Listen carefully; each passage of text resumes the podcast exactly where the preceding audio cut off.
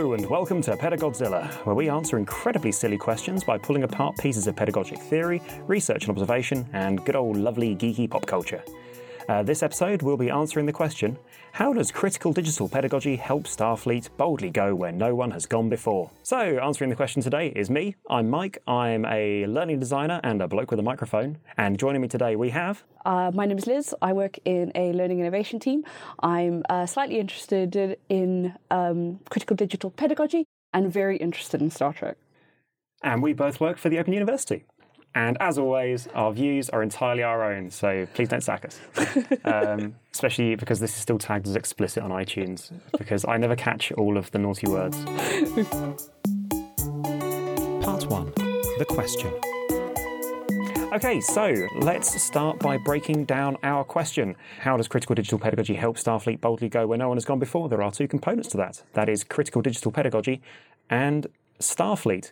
So we should probably start with the fun bit, which is, who the hell is Starfleet? So this is the part where where we started to get into an actual fist fight as to what is the best Star Trek Star Trek series. But Starfleet is the um, quasi-military slash exploratory wing of the United Federation of Planets um, yes. from Gene Roddenberry's Star Trek series, and uh, and they boldly go in their starships, they trying to def- defend um, the, the, the various quadrants, but also slightly a little bit on the colonial side, going out, bit, spreading yeah. their ideology. Spreading their technology, but they've got the Prime Directive there to try and keep them just on the right side of the yeah. line. Yeah, it's it's like there's there's ever so slightly sinister elements on it. Um, ignore the films, ignore the, ignore the recent films anyway. Or, or, or, except for First Contact, which is one of the greatest uh, sci-fi films ever made. I said recent. Oh my God, I can't believe that First Contact isn't recent. That makes me really old. I think that must be at least fifteen years old now. Oh, that's long. I was twenty? More than twenty, because I was in high school. This is going to be how old I am. Oh my God, I is First Contact sc- the one with Vija? No, no, First Contact is the one... No, God, not even I'm that old. First Contact is the one with the Borg Queen. That's the one I'm thinking of. Yes, that was made in the ni- in the late nineties. Holy smokes, that is a great film. That is. She, Alice Krieger, went to my university, and she was um, one of the speakers at my graduation. She was amazing, oh. but she wasn't bald. I was really disappointed. Or just a spine. Yes, um, absolutely. Oh man, that was a great film. Uh, but what is your definitive Star Trek series? Uh, it's going to be Voyager. Oh, me too. I, abso- I know. I, oh, I'm so glad. To, I'm so glad to hear that, because I thought we might have to end, like I said, yeah, just, just end the recording. Like, he's right there. No, I, I just, I just remember being thirteen and um, getting into Star Trek, and the first series that I ever actually really, I remember being little and watching a little bit of, little bit of, um, of uh, Next Generation mm. and Geordie LaForge with his Alice band over his eyes. So cool. Um, but, but really, Voyager is when I really got into Star Trek mm. and. Uh, I just, just, I was completely, completely enthralled by, by the whole thing. And I tell you what, thirteen-year-old me knew that I was sitting here talking about bloody pedagogy and Star Trek. I would just be in bits on the floor. And it's such a good series, that whole Lost in Space thing, the uncertain number of photon torpedoes. Uh, they fire all of their photon torpedoes. torpedoes. halfway through the series and then continue to fire ones they don't have. Magically, yes, yeah. And the whole idea that you have to go, that that um, Captain Janeway is so decaffeinated, she will take an entire ship into a monster in space in order to get some caffeine. You know, there's coffee in that nebula is one yes. of the greatest lines ever written. Oh, but yeah, good. no, but no, but it's. I mean, that is. I mean, that's that's a. I think. I think the reason I, I love Voyager is is that it's it's such a. I feel like it summarises so much of what makes Star Trek both great but also incredibly problematic. Um, just the whole approach that they're taking. They're, they're, they are they land there by accident. Um, they have to make a, a kind of a moral decision, political decision, whichever way you want to look at it, that leaves them then stranded there, and then they have to spend the next seven years trying to work their way through it. And I feel like they get challenged sort of in who they are and what they... sort of, you know, kind of their ideology is, what mm. their thought, what their values are, far more than any of the other Star Trek Absolutely. series. Absolutely. I mean, the Prime Directive is a great example there, because um, it's something that we, we've spoken about earlier, and we may well allude to later on uh, in the episode, but their just being in the sector leaves this massive, massive impact, this massive distorting impact, because suddenly they are the big technology advan- technologically advanced player in the sector. And even though they don't want to, that causes uh, all Ripples. manner of uh, all manner yeah. of MacGuffin. Well, I mean, but the fact is, I mean, the Prime Directive as well is is uh, I mean, Janeway uses it like a skipping rope. I've seen some reviewers some reviewers say, but I mean, their whole the whole I, the whole fact of Voyager being being um, wrecked in the Delta Quadrant is because of a Prime Directive decision. Mm. So they basically make a Tuvok, as says at the end of the first, at the end of Caretaker, you know, that the Prime Directive would seem to apply. They should use the Caretaker's technology to send themselves home, leave the Acampa to fend for themselves. And Janeway is sort of like, no, you know, we've involved ourselves in this, in this now. Um, we might not want to be involved, but we are. So the Prime Directive doesn't apply. And then that's the single, I mean, funnily enough, you know, kind of I've gone back and rewatched that episode mm. uh, more than once off, clearly. But I always, it, it, it kind of, it becomes, the older you get, I think the more important that decision is that she makes. But also, I mean, she is essentially wrecking, you know, two ships of people for seventy years and saying, no, my values are more important than than getting everybody, this, this or this is the value that is the most important, which is quite a, quite a, strong statement mm. to be to start, and I don't think she always gets challenged enough on that. Um, although she has to defend it quite a lot. But mm. yes, you're quite right. I mean, just their fact of just the fact of them, them being there, they have the technology.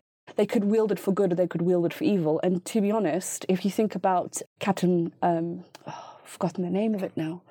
The episodes. The other Star Trek ship that they, they the oh, Starfleet ship that they yes, discover. Yes, the one that's been, um, yes. Who's using, who are using their technology not for good and are using it, using their creatures to fill, to fuel themselves. Um, this would make, a, this would be a much better point if I could remember the ah, name. Ah, that's fine, I can always.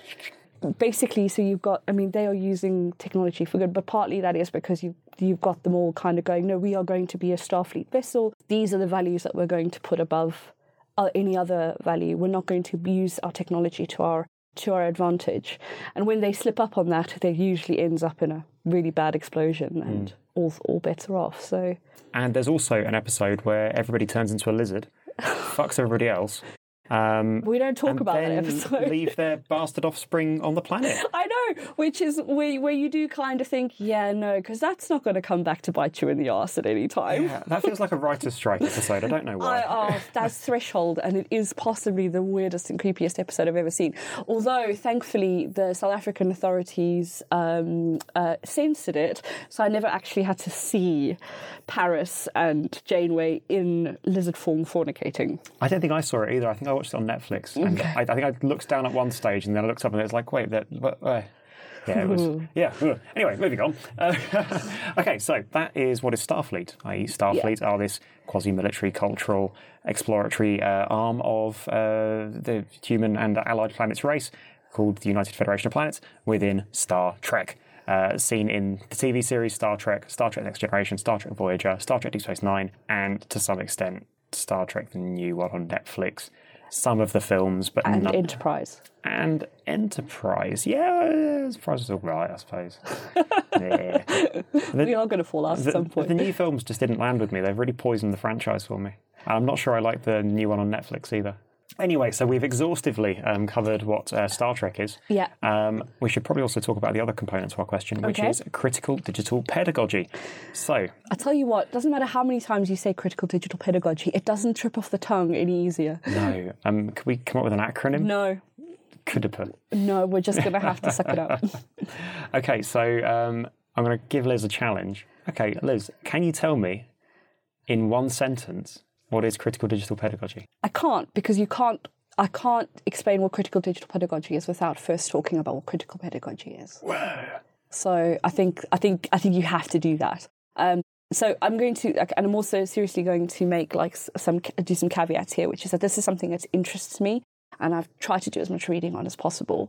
But sort of for what I, what, what we're chatting about today, I have read a lot around kind of, um, Jesse Stommel and um, uh, Pete uh, Pete Rorabaugh have talked about on the hybrid pedagogy in the hybrid pedagogy journal. So that's just I'm just caveating caveating that, but but just generally speaking, um, sort of critical pedagogy um, is essentially about understanding that pedagogy and uh, learning, um, the process of education.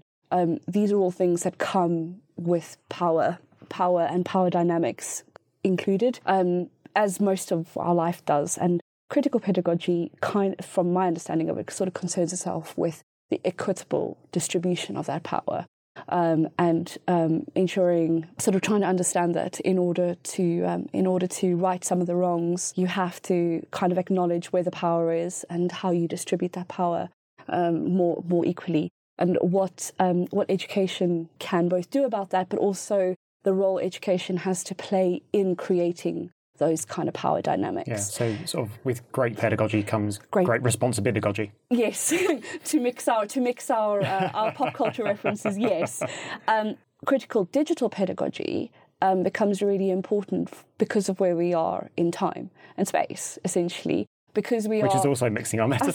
Absolutely. Um, because here we are sort of, you know, coming almost probably out of the third industrial age and into the fourth industrial age. And we have people who are, we are both permeating, being permeated by technology. Um, we are learning to work in technology. We're teaching with technology and, and all of these things. And the power becomes those who have the technology and can use it, and then the have-nots who have no access and can't use it, but they are being increasingly asked to, for instance, work and live in a digital society. And so we have a responsibility to ensure that everybody has equal access. Mm. So the power becomes, the, the, the power distrib- to, to my mind, the power distribution then becomes about equal access, opening, um, opening that up, but also who owns the technology? How are they wielding it? What are they doing with it? And again, coming back to, is it a force for good or is it a force for evil? Yeah, I mean, unlike a lot of the bits of um, sort of pedagogic theory and research we've looked at um, in this podcast so far, it's interesting to note that critical pedagogy or critical digital pedagogy is more a manifesto at this stage than it is a piece of theory. Uh, there's a definite framework and some definite points to look out for in it, but it's a, I'd say...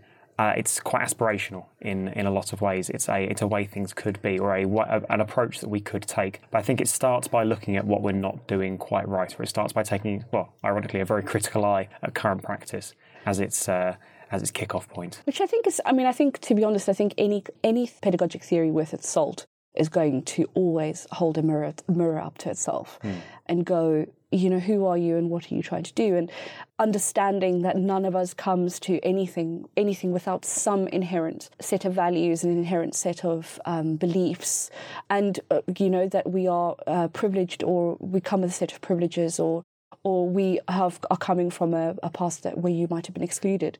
Just that, just the act of knowing that, um, and then really importantly, um, the act of then educating yourself about that, uh, trying to work through it. I think all um, um, pedagogies must have some some some some aspect of that. Within this, there's a couple of approaches and definitions that, so Jesse Stommel is, as you said, one of the key people in this, but he's also, uh, I'd say, one of its most vocal proponents, uh, to say the least. Um, I heartily encourage you to check out some of his YouTube videos, which are... Um, I don't know, I mean, he comes across, I don't even know how to describe him, just like uh, a madman on a soapbox.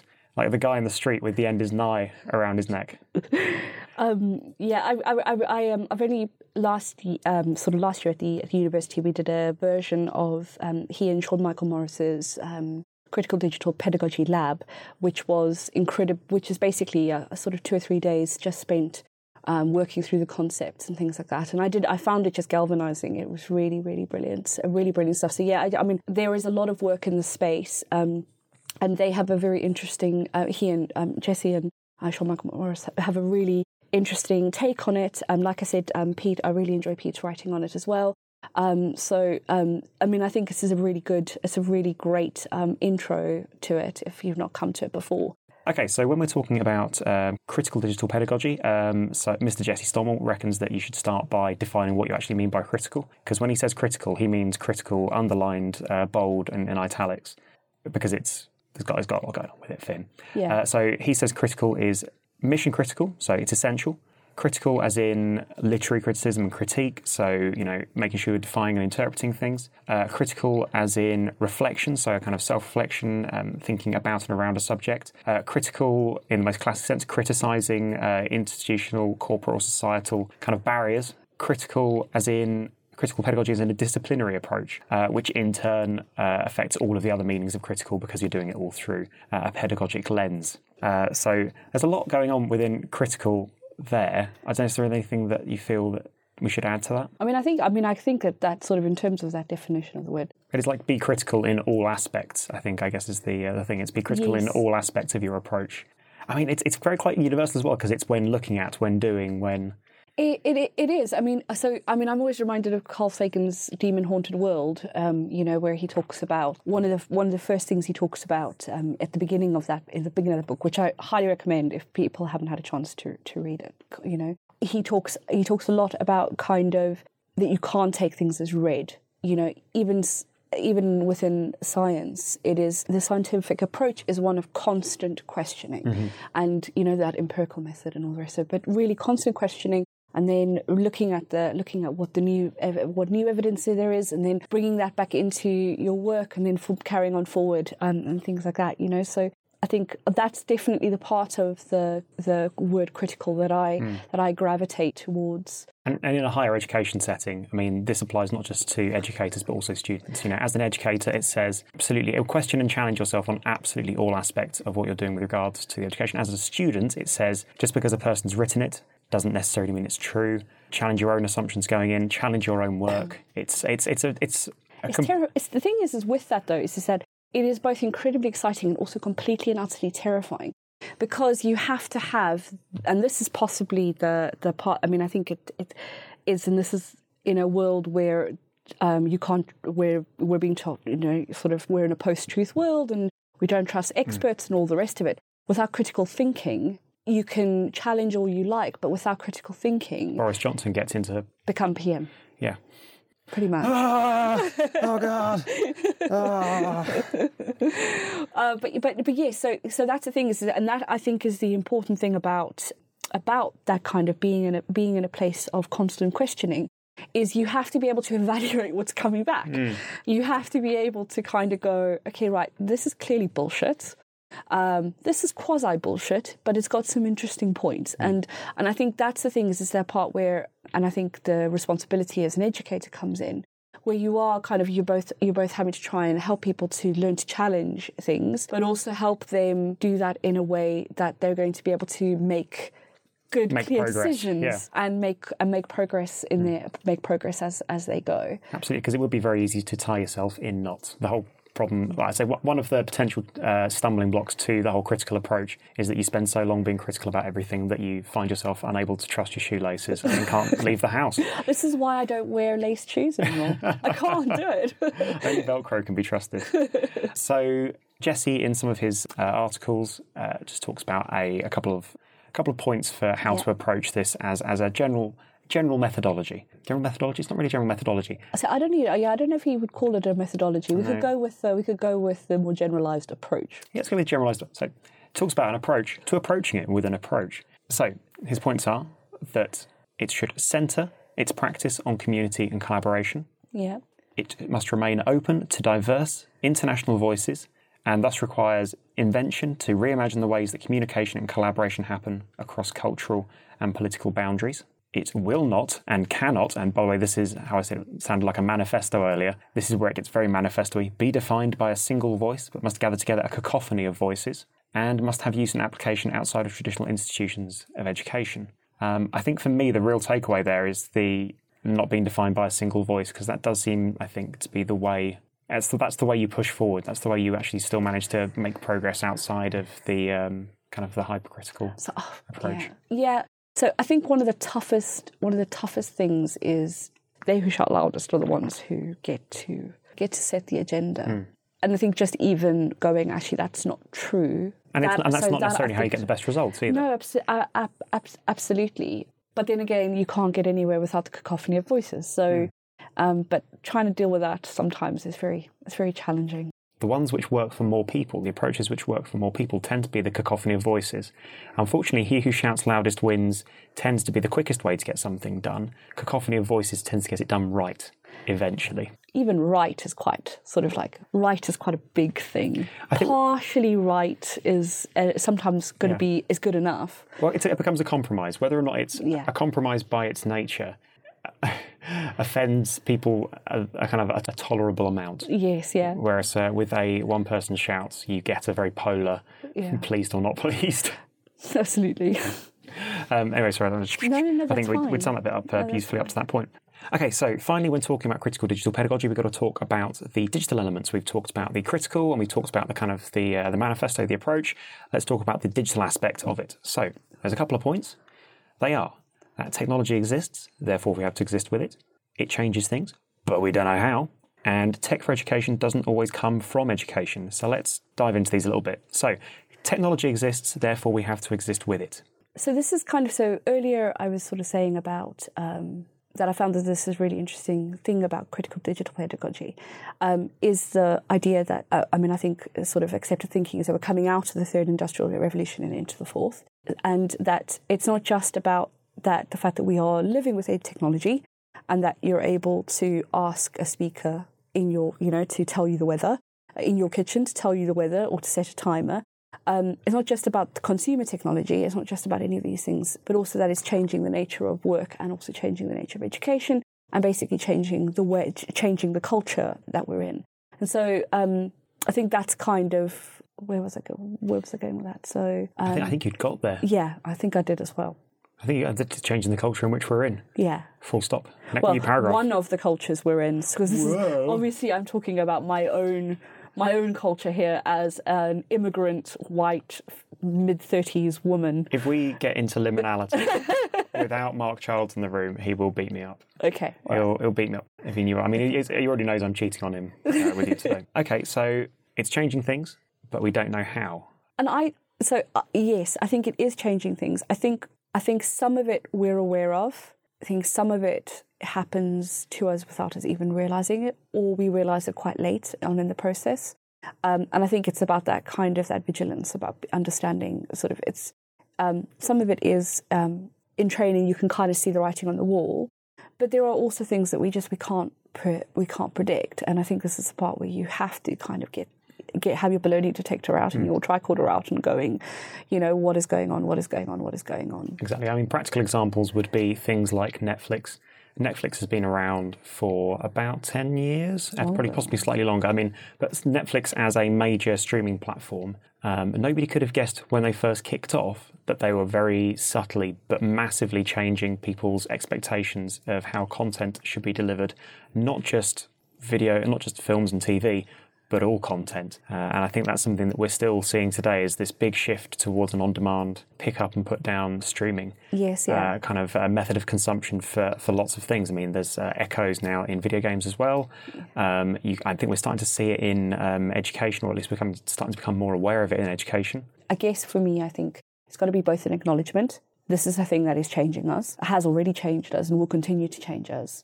And I guess it is both that that's not completely a terrible thing, mm. you know, because actually a technology is an incredible force for good. Um, all about the force for good and the force for evil. Technology is an incredible thing. I mean, it's an amazing thing, but it is about it is about what you do with it and how you wield it. And also part of that is the fact that, you know, technology doesn't doesn't come delivered to us complete neutral. Yeah, it, there it doesn't is come, no it such comes, thing it comes as with baggage. A, it all comes. It all comes with baggage. Yeah, I mean, uh, back to educational context, uh, the Open University's switch from a primarily print-driven um, educational model to an online one. The assumption going in with how that would change, uh, in some regards, was that oh, it's fine, we can do away with books. Um, and this is now a cheaper, haha, uh, more efficient method of delivering this content, whereas in fact that is not necessarily the case at all. It is changing how people approach learning and what their expectations are of it, but not in the ways that people originally anticipated. Yeah, but I, and I think that is, I think that's really interesting because I don't think you can look at the technology. You, I don't think you can ever look at technology purely, purely just as a a, a thing what is out there. Um, you have to always see it as well from the point of the, the person who is using it. So the interesting thing for me about uh, blended learning, um, and you being one example of blended learning, is that of course it doesn't just change, doesn't just change the student experience, it also changes the teaching experience. So you're all having immediately having a different a different experience, and therefore you are all then becoming different people. And finally, tech for education doesn't always come from education. Well, this is, I think, a kind of, I think this links into what we were just talking about, which is that, you know, kind of, um, especially, especially, I think, in a world of startups and lots of ideas booming, booming along, um, the visual that immediately jumps to mind for me is a couple of years ago, I went to EduCause, which is one of the big um, uh, educational technology uh, conferences in the U S. And if you've never been to a U S-based uh, education conference, they are they are next level. They are enormous, and they it's like being in an airplane hangar full of stuff. I mean, I've never seen it. I've never experienced anything like it. I mean, they're brilliant, but it is just, I mean, it's like it's like every conference that you've ever been to in the U K on acid. And but the thing that I thought was really interesting was that they had loads of loads of vendors, which is fine. Obviously, you get loads of vendors. Uh, um, it's not fine, but Enders? it's vendors. Oh, vendors.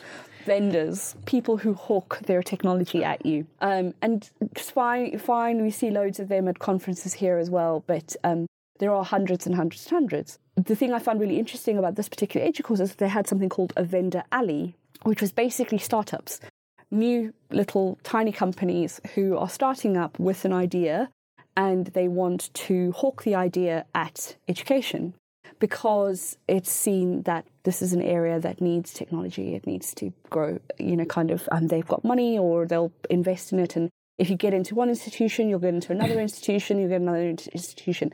And it's not coming from the perspective of the pedagogy first. Mm. It's coming from the perspective of, oh, I have a thing, I'm going to make it into something, and then I'll sell it to an angel investor, and then I'll be and then I'll have be quids in or dollars in, and uh, and I'll I'll never actually work on the thing and see it to fruition.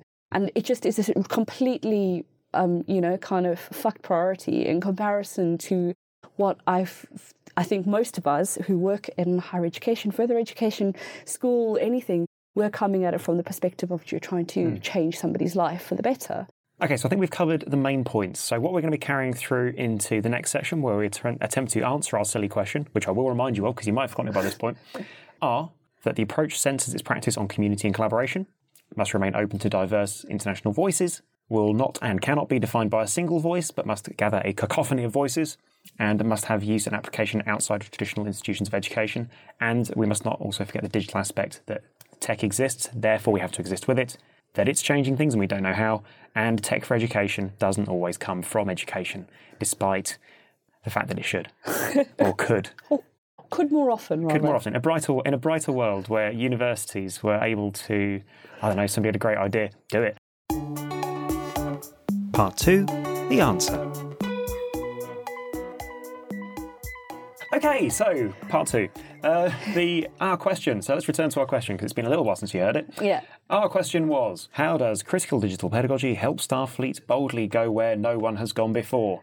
So I think the best way of doing this is to go against our, our little points we've just been through okay. and see how they apply. Okay. So does Starfleet centre its practice on community and collaboration? I'd say yes and no, because although it is a military outfit, so or quasi-military outfit, so although they do lots of round-the-tabling in the briefing room and all the rest of it, a lot of the time they, you know, kind of, it is kind of captain's orders. Well, it's, it's very hierarchical, isn't it? It is hierarchical. It is hierarchical. Yeah. Although, you know, for the sake of good T V, there's lots of arguing and making They're... sure the captain, stomping around the ready room and getting the captain to... Although, I mean, to be honest, this is one of the things that comes up for Seven of Nine a lot, doesn't it, in the late, latter seasons of Voyager. When she said, when she, I'm going to pretend you didn't do that. Once she's separated from the Borg, she's there, she's now having to relearn her individu- individuality. And at one point, she does she does sort of say, I want to go back. And Janeway's like, no, no, no, you'll get your individuality eventually. This is all about kind of openness and, and, and, and collaboration and community. And she's like, no, no, you're telling me what to do, uh, and I don't want you to tell me what mm. to do. So, so, yeah, so yes, So yes and no. Would we say, I mean, in fact, because we mustn't forget the critical element of this. Yes. Would we say that they are sufficiently critical in their approach to this? I mean, that particular episode does definitely cover it. I would, yeah. You're pro- actually you're probably right on that because, of course, because that's the, I think it's one of the latter latter episodes of the season where Seven of Nine is introduced, and mm. there is that whole arc where they are constantly kind of battling mm. with kind of individuality and actually individuals who then also have to follow orders and things like that. And Janeway does, she moves her point of view, doesn't she? So I mm. think there is an element of criti- criticality there. Absolutely. And it's worth saying as well that if we were to refer to sort of the original series of Star Trek, you've got the um, the officers, you have Spock, you have uh, Doctor McCoy, and they are they offer critical opinion, which is often part of a wider discussion. So this I would true. say they do, damn it, Jim, I'm a doctor, not, not a, a... whatever. Not a man who's not a doctor, butcher, sausage maker. Uh, yeah. But yeah, so but they they do accept critical critical dissent. Yeah. Yeah. Within within that conversation, so I think yeah, that definitely no, that, no, you're quite you're quite you're quite right. That is, I mean, that is like I said. I mean, there's often lots of arguments and things like that, but there is also the she's the captain. Yeah, then that yeah. So they don't do it. I mean, maybe that's so that things can actually progress, because we did talk to, did say earlier how you can potentially critical yourself to the point where you can't tie your own shoes. Yes, this is a good point. Maybe that does help move things forward, but perhaps that's not a fully. I mean, we'll cover it later in some of the other points. But yeah. Maybe that's not a fully uh, collaborative, cacophonous approach. Yeah, but I mean, ultimately, you need you need somebody. Probably it doesn't have to be the loudest voice, but you do need somebody to make a decision. Yeah, because there's a Klingon warbird cloaked up the starboard bow, and somebody's got to fire a photon torpedo sooner or later. Exactly. It must remain open to diverse international voices, and thus require invention to reimagine the ways that communication and collaboration happen across cultural and political boundaries. Now, this is a Voyager example, and then some. I th- I would say so. And also, generally, I think the United Federation of Planets, at least in the uh, pre-Dominion years, I guess, because uh, I do feel like the Dominion War kind of burned a lot of their a lot of their fresh-eyed out of it, but. Um, But yeah, no, I mean, absolutely. I think that's the, I mean, that is just a complete multicultural hodgepodge of mm. just cruising along, seeing hundreds of different types of species and, um, you know, kind of collaborating or sharing, sometimes falling out with people. But but this is the part where also I think having the having some framework to work within. So, for instance, with the Prime Directive, um, which is in guiding community collaboration, mm. openness, and all the rest of it. I think don't be so open-minded that your brain falls out is, I think, one of the yeah. one of the lines. I think a good uh, a good example actually for me as well is Deep Space Nine. Yeah, because um, the station itself is this kind of mess of political alliances, and there's people. I mean, you've got you know Garrick, the. Uh, Mister Mister Oh, I love Garrick. Best Garrick character. Is one of my favourite, favourite characters. So awesome. Um, yeah. But you do have, uh, you've got the old... Ferengi. Uh, uh, you've got the Ferengi, you've got, uh, who was the old, um, I want to say the S- Supreme Kai, but that's Dragon Ball Z. Um, the old Roman centurion-style naughty man. He's very cross and angry-faced. Romulan. He used to run the station. Oh, um, Cardassian, I think. The Cardassian. Oh, bloody hell. The oh. Cardassian. I'm confused. Oh, my goodness. Gul Dukat. Gul Dukat, yes. Gul Dukat. You've got Gul Dukat, this old wily politician. And a lot of the show is about these very disparate parties. Yes, yeah. Um, that, I think, is the most political yeah. of the Star Treks. Yeah, and they, and, they, and they are having to have a kind of a pan-cultural, pan-political yeah. dialogue in order to actually kind of move things forward. It's constantly finding a way between them. Yes, um, yeah. Which I think is uh, is kind of neat. In terms of negotiating between different cultures, that is probably a really, that's a great example. Mm. And Sisko, God bless him, that's his whole approach is that he involves everybody. Everyone. Yeah, he he's all about community. Consultation, isn't he? Yeah. He pulls absolutely everybody into that um, argument all the way, and including the, you know... Uh, the Cardassians. I was thinking the Cardassians, and also I can't, I'm trying to remember Quark. Quark, yes, and, his, Quark yeah, and his brother. Who? Ferengis. The Ferengi. Yeah. They're, they're little crooks. But... I know, they are little crooks, but do you know what? I, do you know what I admire about the Ferengi is that they're little crooks, but they have... rules. Mm. They have rules that, that guide. I mean, my favorite, my favorite rule of acquisition is the one that says, "Family are the rungs on the ladder to success. Do not hesitate to step on them." And then my other two favorite rules of acquisition: one is war is good for business, and the other is peace is good for business. My auntie has a signed um, photo of Quark. Oh um, my god! Up in her, uh, up in her uh, living room next to the family. Armin Shimon on my wall. I would be quite happy for that. He's he's the, one of the best. That's such a good. Oh, D S nine's great. It's got some excellent characters. Yeah, no, um, it does. It's, it definitely does. I think the Dominion War is just. I mean, there's threat and there's threat, and I'm not Voyager. In Voyager, the threat is all Borg. Um, you know, especially towards the later stages. But in, when the Dominion get involved as well, because that is such a, an attack on who uh, Starfleet is and who the. the United Federation of Planets is um, as people. I think that's really interesting because that really kind of it kicks them it kicks them right in their core um, their core identity. Well, it's a big challenge to the values, isn't it? Yeah, well, it is, isn't it? And hey, so let's, let's go to chemical warfare to get rid of this one. Well, this is it. You know, the old genocide. It's it's like, and then they stop and they go, "How the hell did we get here? We highfalutin kind of U F P and and, and, and and Starfleet, we never thought we would be capable of this." It's, oh, actually, Starfleet is capable of all kinds of things. Mm.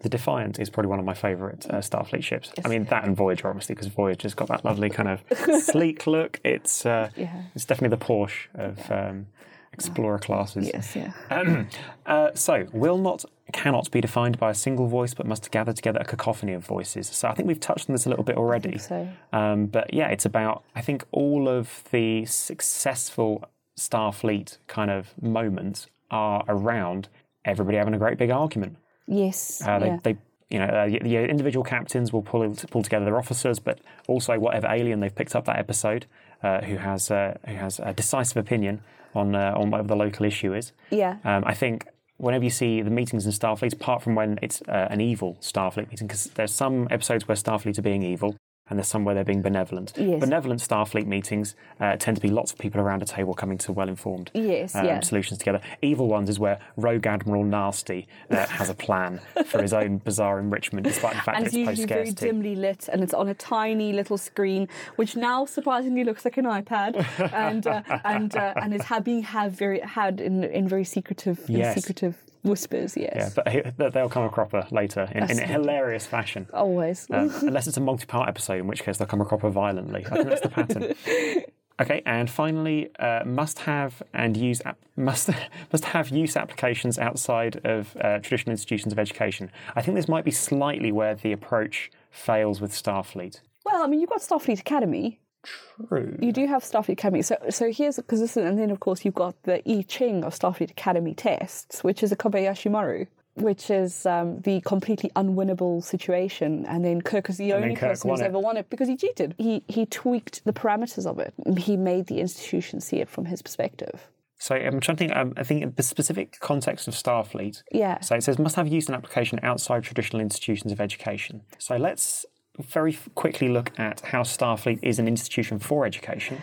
Yes. Which I think to some degree it is. I mean, I think the protocols around contact and bringing uh, people into uh, the Federation of Planets yes. is inherently uh, educational. Yeah. It's about, hi, here we are, here's our approach, yeah. would you like to join us? And more importantly, here's who your neighbours are. But they're also, it's an educational sense in that they are constantly learning as well. That's the whole mm. idea of discovery, of being an, yes. a fleet of discovery, is constantly going out and learning about, learning about different people, learning about different approaches, learning about different um, planets, um, systems, um, and all the rest. I mean, it's the thing that, that Janeway has thrown at her all the time, which is that they stop and inspect every speck of dust yes. on the on the trip home, and she's kind of like, "Well, I'm not going to make it. I'm not going to leave, make it a wasted journey. I'm going to learn as much yeah. as I can between now and between now and seventy years." They're an institution of learning, as in in the sense of that they are learning as much as they are doing dissemination and teaching. But as you say, they're also a community. They're also a military.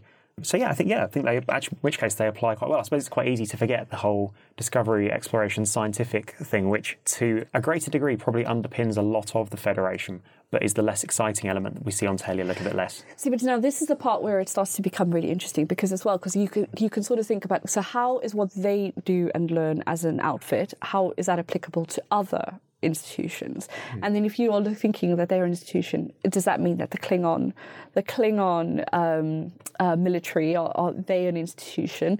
You know, um, the Cardassians, are they an institution? And uh, the Borg, are they an institution? Well, we'll definitely talk about the Borg in a bit, yeah. but I think the Klingons are actually a great example there, because they are often thwarted by the fact that they don't learn from whatever the uh, the thing that happens in the episode. There's always, the Klingons will always have the upper hand when it comes to, a, particularly in sort of the, you know, the original series. Yes. The Klingons will have the upper hand in the engagement. Something they will have learned during that episode, something like uh, they'll have learned something from another character or something, yeah. or they'll have tried something new and crazy which won't have worked earlier, but will now, um, will usually be the thing that gives them the edge in their um, thing, which I know is to some degree kind of like, you know, classic three-act structure, just approach to story writing. Yes, yeah. But um, yeah, I think I think you're absolutely right. I think that shows the difference, because the Klingons are always there to, we will stealth off you and then we will shoot at you. Yes, and we will yeah. have one great glory. But probably better than having a slightly, an intellectually insular approach like the mm. Romulans. Mm. How so? How are they intellectually well, insular? Well, in the sen- in insular in the sense that, because they have a, I, see, I think the Romulans are fascinating because um, they are so completely secretive. So you kind of have no idea what's going on there, but I don't think you would see them at a, at an education conference, you know. Sort of doing, at the very least, not contributing, not mm. contributing to. They don't contribute to the store of knowledge. that's kind of, I guess, what I'm thinking about. Yeah. Is that the Klingons are there actively taking part in things, at the very least, for good or for bad. They are mm. there taking part in things. But the Romulans, for instance, are much more kind of secretive and hiding around the edges. Mm. And they're there, but but they're not necessarily, they're not there necessarily taking part in things in a kind of an open intellectual debate. Once again, a small bit of uh, overlap in communities of practice theory there, where we yes. have um, so legit, legitimate peripheral participation from the Klingons, um, and we have uh, the Federation acting as broker agents, and then uh, people outside the sphere of uh, of the community in the, in the Romulans, because they are not uh, not participating in it and therefore cannot enjoy the, the benefits of it. But anyway, that's communities of practice, which we've we've talked about before, although it is the Swiss Army model you can apply to absolutely everything. Okay, so uh, finally, okay, so the digital aspect. Let's yes, try and yeah. fit this in. Okay, so technology exists, therefore we have to exist with it. Now, how does Starfleet address this in their boldly going? I guess the thing I like about Star Trek is that they are will totally they totally acknowledge that their technology is superior to other people's other people's technology sometimes. Mm. Um, you know, that not everybody has equal access pa- to yeah, it. There's no parity. There's no parity. It's basically the prime, thinking about the Prime Directive. So you've got, um, there is no parity in technology around two civilizations. Because I have better technology than you, I would might find it very easy to inflict my values and inflict my morals and inflict my politics onto you. Mm. Therefore, I'm going to step out of the step out of the conversation. Where it all breaks down, of course, is where you have that idea of actually, would it be better to provide this technology to mm. others? So I'm thinking again about that first episode. Neelix basically cons Voyager uh, into going down onto the surface to um, uh, to talk to Kazon. So they're trying to get access to the Caretaker. But of course, um, Neelix knows that the Accumbens live below the surface and that they're going to have to basically give the Kazon something. And the Kazon, the very first word, so they arrive there with two massive containers of water. It's a, it's a, it's a planet that's been completely annihilated. There's no, you know, there's no water, there's no nothing. It's been destroyed. Climate change has just destroyed it. And they arrive with two big, massive containers of water. And of course, the first thing the Kazon says is, Uh, the the the gulls, um, not the gull, um, the the Kazon said, the Kazon Lizo says is, screw your water. I want access to the technology that gives me the water. water. Yes. And I was like, oh, of course that's what they want. And it is a little bit like, okay, Janeway, you're going to protect the Acumpa, but you're probably, these are also people who are on the surface are dying of dying of thirst. Hmm. It is it is a part where the Prime Directive really breaks down breaks down for me, because it is like, and she talks about a lot about balance of power. And she's sort of saying, you know, if they give the Kazon the technology, it will destroy the balance of power because it's one sect and they won't want to share with the other sects and all the rest of it. Well, this is, once again, this is back to the critical element of it. So it's it's it's having, it's understanding that you have access to this technology, but it's understanding everything that goes along with it. And it's thinking critically about, if I do this, if I utilise this in this way, yeah, why am I doing this? How does yeah. this affect me? How does this affect this group of people, this group of people who will come into contact yeah. with it?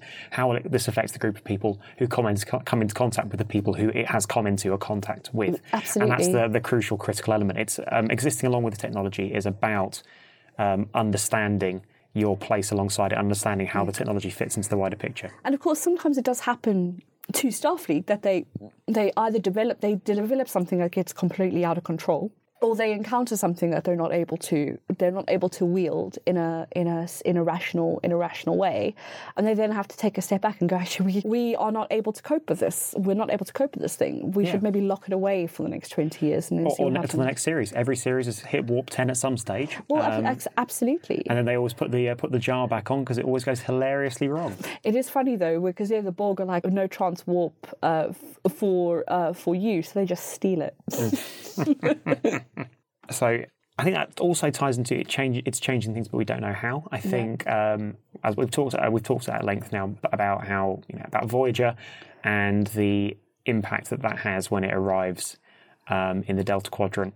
Immediately, and the minute the minute it gets there, it immediately has a it immediately has a ripple effect. Yeah, and I think Janeway and the crew are very good about essentially understanding that they don't understand the full impact of what them being there does. They yes. take it as it comes, and they attempt, I'd say, to yeah, they, they deal with them on a case-by-case basis. Crucially, I also think that they are sitting there going, well, it wasn't our fault. We're here because we got dragged here against our will, but that doesn't mean that we don't have a responsibility. Mm. That I think that is also part of part of critical crit, critical pedagogy is understanding that you have a responsibility. Kind of if you think about the language of privilege and the intersectional politics that we're in now, it is part of it as well. Is you have a responsibility to uh, own up to that privilege and own up to your biases and own up to your um, to your um, beliefs, and kind of when challenged, back off, adapt and change. I can't help but think of that meme now. What is it? Improvise, adapt, overcome. Have you seen that meme? No, I haven't actually. Oh, I'll send it to you. It's great. Okay, finally, tech for education doesn't always come for education. So, well, I mean, actually, yeah, tech for Starfleet doesn't always come from Starfleet. No, they do sometimes just wholly, wholly steal it, definitely. Yeah, uh, steal is a strong word, apart from the cloaking technology they stick on the Defiant, which they do. They stole from Romulans. Which they completely stole from the Romulans. And also the transwarp cubes, which are the transwarp uh, capability, which they stole from the Borg. Okay. Although, to be fair, the Borg stole everything first. A good, I'd say there's a... a scientific innovation per Star Trek thing from Next Generation onwards per series, yeah, in some way, shape or form. I mean, Voyager's a great example because they kind of hodgepodge and adapt the ship, and the ship kind of basically is, to be honest, Voyager itself is one of the best characters in the entire yes, series. Yeah, yeah. I'd say it's, the, I'd say it's probably my, fa- my favourite series for it, in that it's the one where the ship itself has a lot of character. The fact that there's all these other races firing stuff in, I mean, there's a lot of talk of, oh, the Vulcans have developed this and this yes, has come yeah, from... Yeah, no. this, uh, there's a lot of collaboration around. So if you're within the United Federation of Planets, I think there is a lot of collaboration and sharing that, that, that goes on. To be honest, I would think that they probably look very sniffily on people who are inventing things just quietly off on off on their yeah, own. I think they, they are, they're not so keen on that. But I also think that there is a collaboration going on with... Um, use of technology that doesn't evolve, that hasn't come directly from Starfleet. You have loads of um, uh, non, non loads of non-Starfleet um, um, people involved in things. Like thinking, for instance, of the of the Doctor, you know, mm. and um, the technology is not from Starfleet, but it is used by Starfleet. Um, Commander Data. Yes, absolutely. That's true. Actually, I'd I'd forgotten about that. I think we've covered basically how Starfleet meet those criteria. Yeah. I think we can definitely say that they take a critical approach, uh, which fits certainly against the um, the aspects that Jesse's outlined. I think, however, to really illustrate, because you could just say, oh, you could apply that to anything, to illustrate how not to do it, you need look no further than the Borg. Um, so we'll very quickly run through those. So the Borg, do they centre their practice on community and collaboration? No, they do not. No, they don't. Although they are a, because that's the thing is, because they are a, they collective. are many, they're a collective. They're a collective, but I don't think they do so much with the collaboration and the sharing and the consultation or anything like that. They're a collective, but they are a single... Single consciousness. And there is no, there is no arguing, or there is no kind of individual opinion or anything like that. There's no cacophony. Well, there's a cacophony of voices, but... they are all single. There's a cacophony of one voice. One voice, absolutely. And they are, I mean, they are open to diverse international voices insofar as they like to hear them so they can work out new people to assimilate. Yeah. So, and they do like to add it to their wider store of knowledge. See, I, so this is the thing I think is really funny, though, is, is the way it's expressed is you will, we will add your biological and technological distinctiveness to our own. Um, and the fact that they are actually acknowledging, oh, you're special. I'm going to take that and I'm going to take your specialness and put it in me so that we can, we're evolving towards perfection. And that's the thing, I think, with, with the way the, the Borg and the way they they uh, deal with their technology and, you know, sort of cruise around the cruise around the universe, you know, kind of they have all the gear and no idea. Yeah, right? Which is a great phrase.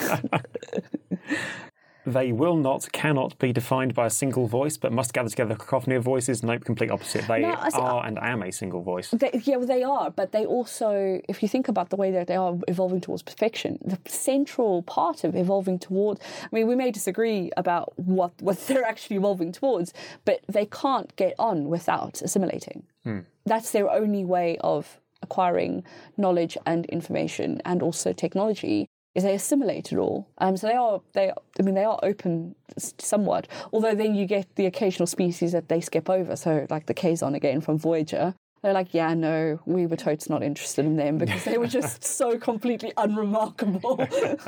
Can you imagine being the species that the Borg skip over? I know, this is like, oh, we don't even need your biomatter. It's, that's, that's a hell of an indictment. It really is.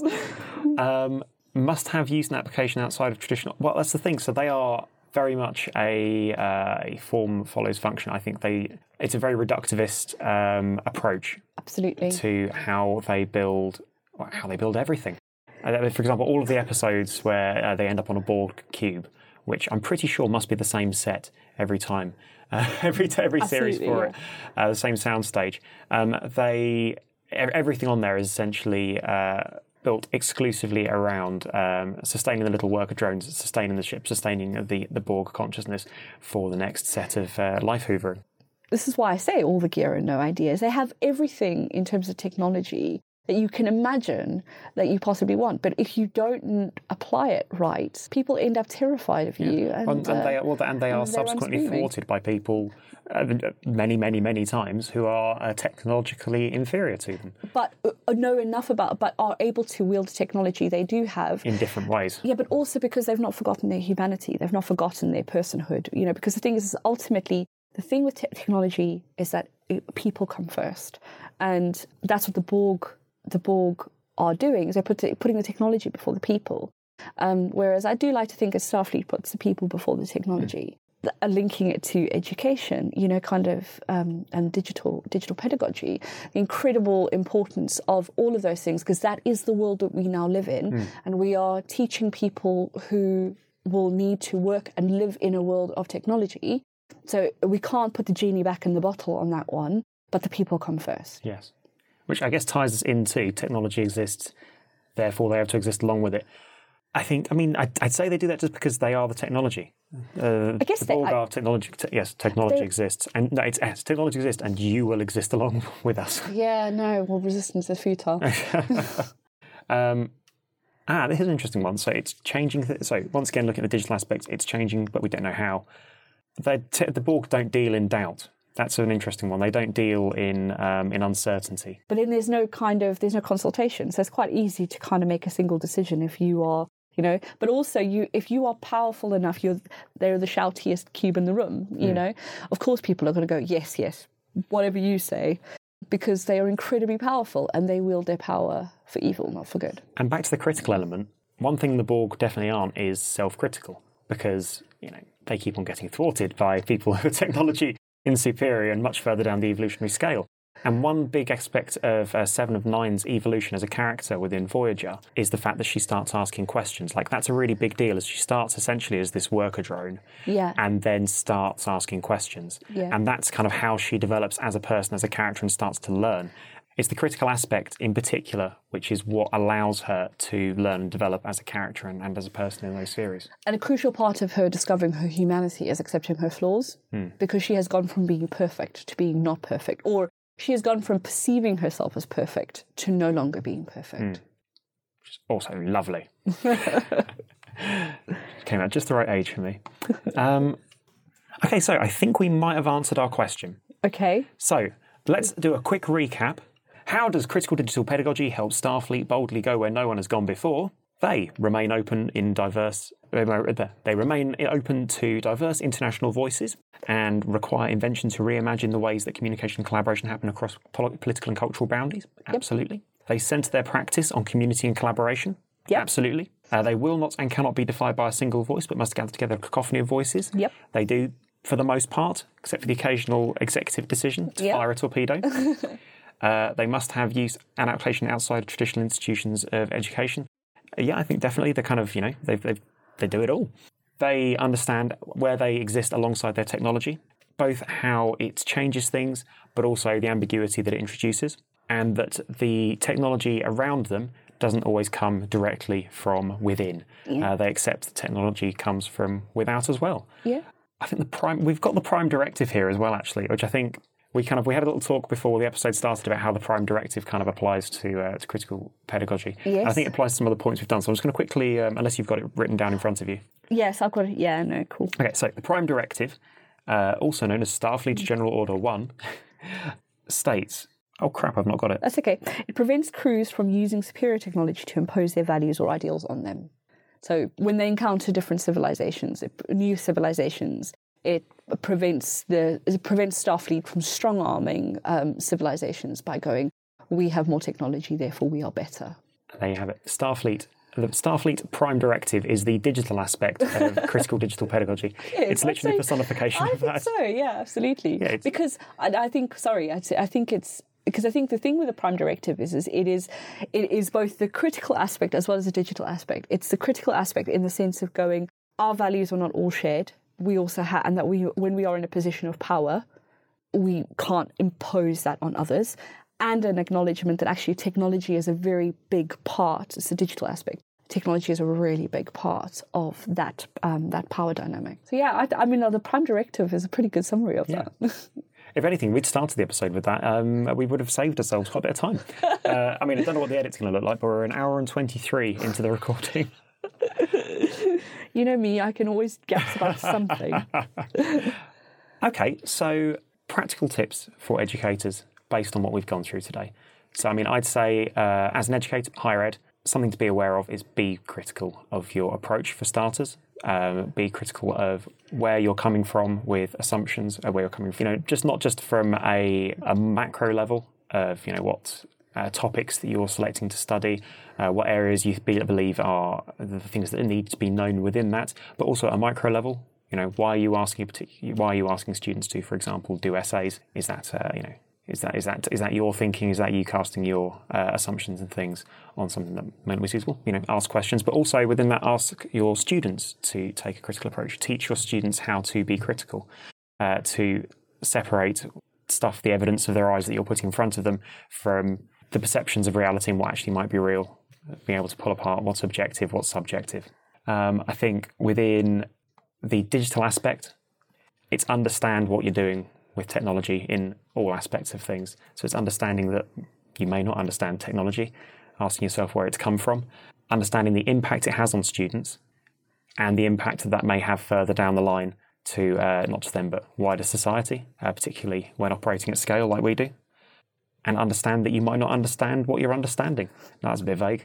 Um, that was very vague. Cut no. that bit.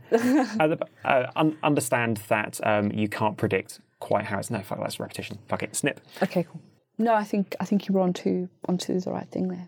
Yeah, basically uh, quest, question yourself, but not to the point where you can't tie your own shoelaces. Absolutely absolutely What I always come away from uh, thinking about when I think about this kind of this kind of approach to pedagogy is is about um, that it's people people come first, um, and understanding people as individuals is is really important. That's it. That's the one. That's the takeaway. People come first. Don't be the Borg.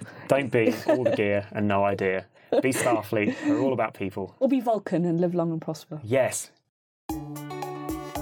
So thanks very much for listening. Uh, you can subscribe to us on iTunes and at all of your favourite podcatching apps, hopefully, as long as we've been picked up by the uh, the old syndication crawlers. If you object to anything we've said or have any questions or have a particular bit of theory or pop culture you'd like us to talk about, you can get in contact with us at Pedagodzilla on Twitter.